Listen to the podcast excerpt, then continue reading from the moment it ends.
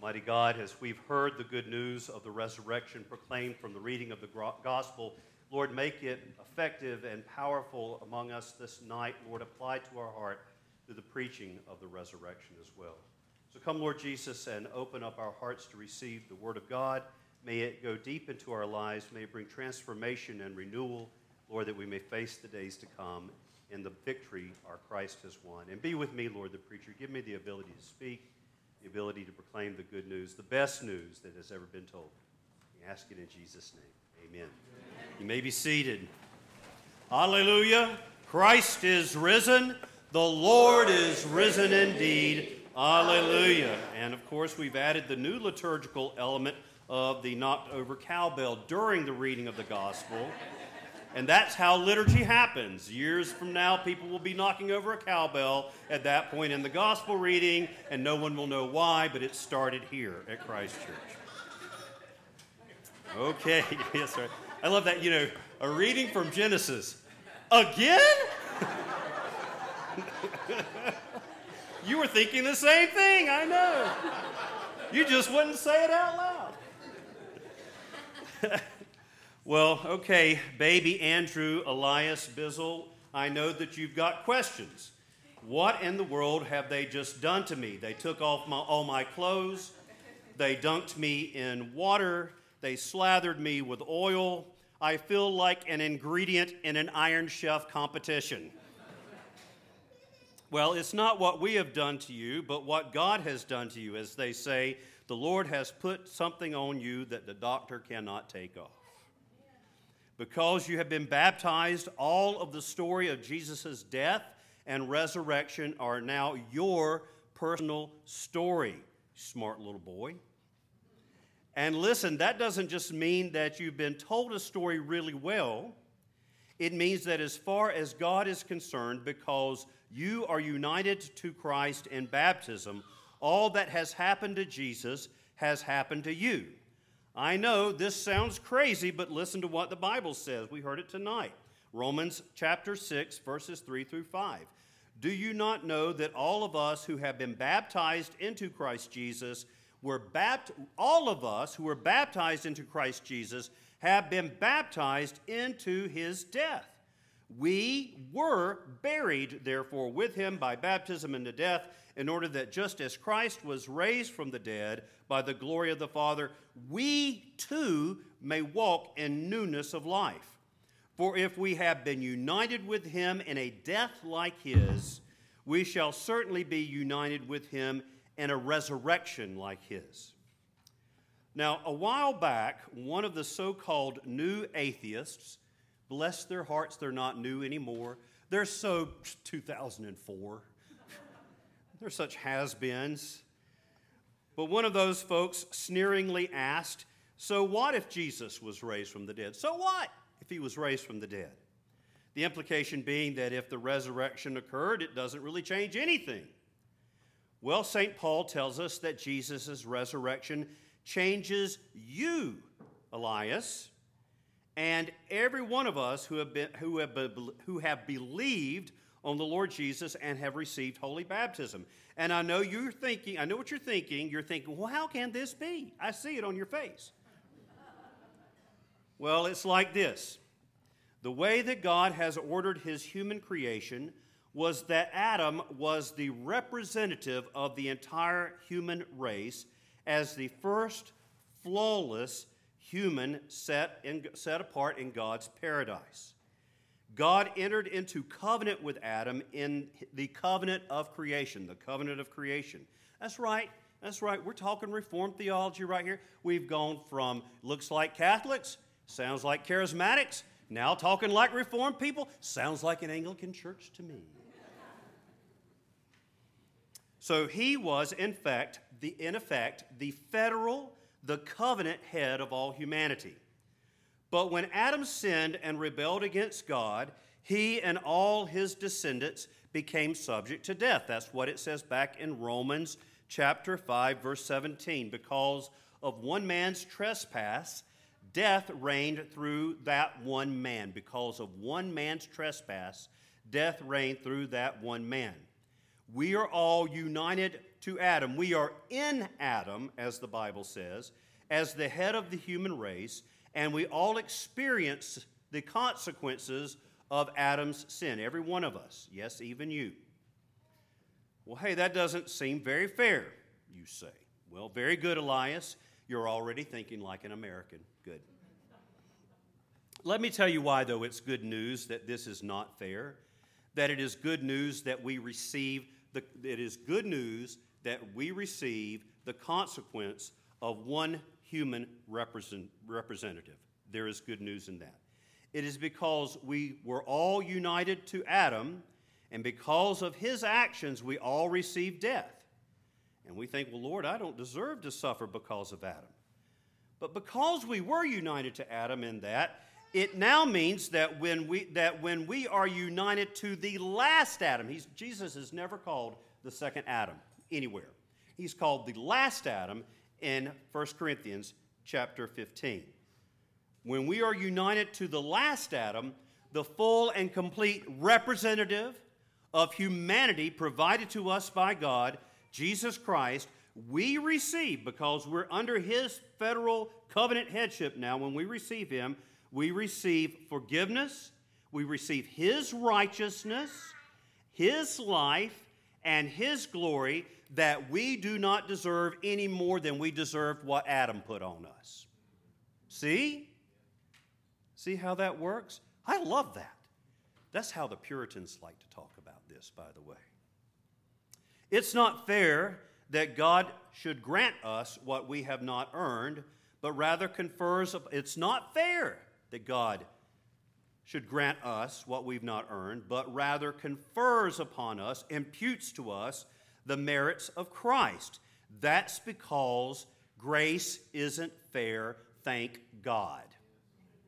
Grace isn't fair, thank God. Romans 5 17 and 18. For if, because of one man's trespass, death reigned through that one man, much more will those who receive the abundance of grace and the free gift of righteousness reign in life through the one man, Jesus Christ. He's our head. Therefore, as one trespass, Adam's sin, led to condemnation for all people, so one act of righteousness leads to justification and life for all now, I know that's a little hard to follow, but you are a bright boy and you can handle it. When we baptized you, God united you to your new covenant head, Jesus Christ. Now, Elias, do you know what that means? It means that you died tonight. You died tonight. And this is so true that when you take your last breath in this earthly life, little boy, you can say, no big, been there, done that. Have the greasy head to prove it. All baptized believers are like Lazarus, whom Jesus raised from the dead in John 11. After he had died once, death could no longer hold any terror for him. Can you imagine if Lazarus was threatened with death by the Romans or by the Jewish leadership because of his association with Jesus? Uh, can you imagine that conversation? He's, he would just laugh. I've already been dead once, and Jesus took care of that then. I don't think you will be much of a challenge for him when he calls me out of the grave again at the last day. So tonight, the old Elias, the Elias that was in Adam, was crucified with Jesus so that you do not have to fear death and so that you no longer have to be a slave to sin. Sin is not your master, death is not your master. Listen to what we heard from Romans again.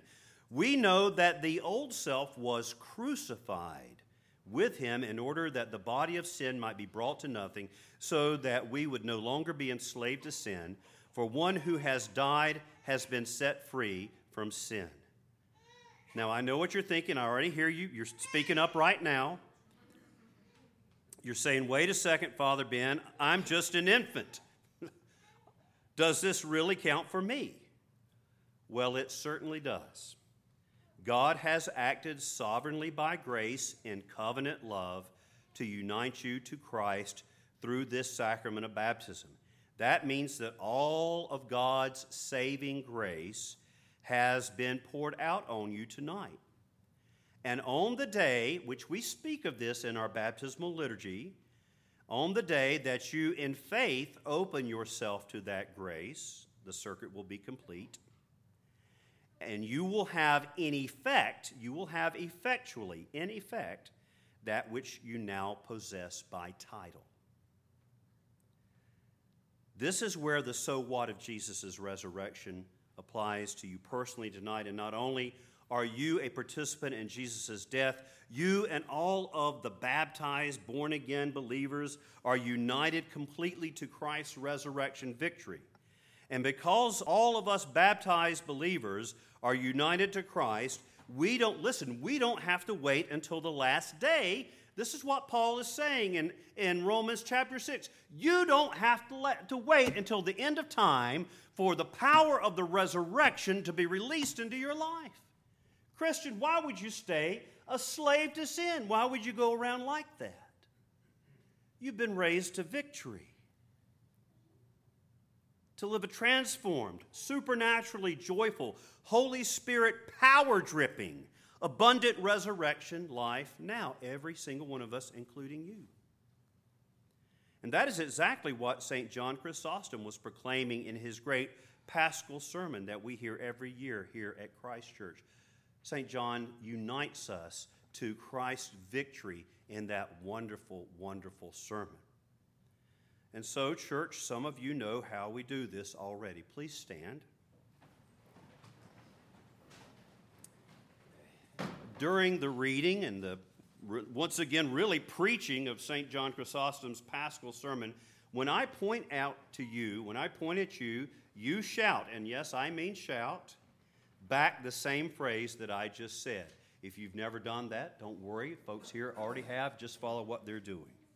So get ready and hear the Paschal mystery proclaimed by St. John Chrysostom. If any person is devout and loves God, let him come to this radiant, triumphant feast. If any person is a wise follower, let him enter into the joy of his Lord rejoicing. If any have fasted long, let him now receive refreshment. If any have labored from the first hour, let him today receive his just reward. If anyone if any came at the third hour, let him keep the feast with thankfulness. If any arrived at the sixth hour, let him have no misgivings, for he shall not be deprived. If any delayed to the ninth hour, let him draw near, fearing nothing. If any have waited even until the eleventh hour, let him not be alarmed at his tardiness. For the Lord will accept the last even as the first.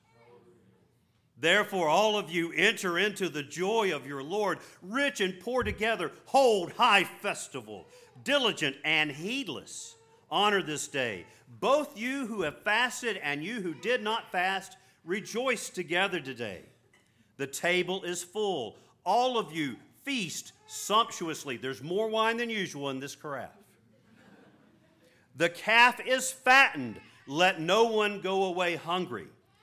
Let the feast of faith, enjoy the feast of faith, receive the riches of God's mercy. Let no one bewail his poverty, for the fullness of the kingdom is revealed. Let no one weep for his iniquities, for forgiveness shines forth from the grave. Let no one fear death, for the Savior's death has set us free. He who was held prisoner by death has annihilated it. By descending into death, he made death captive. He angered it when it tasted of his flesh. Isaiah saw this and he cried out, Death was angered when it encountered you in the lower regions.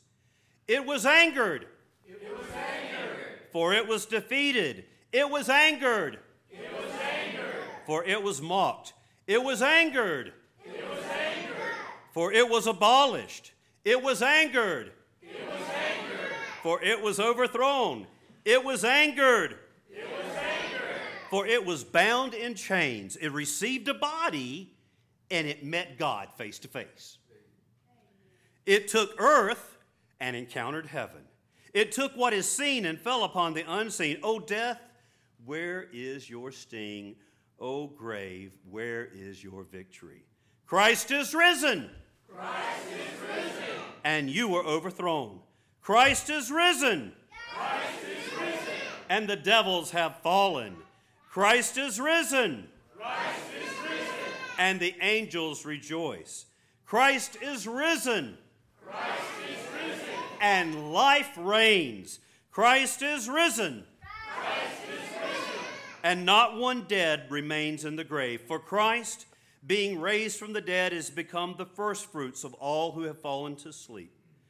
And to him be glory and honor even to eternity. Amen.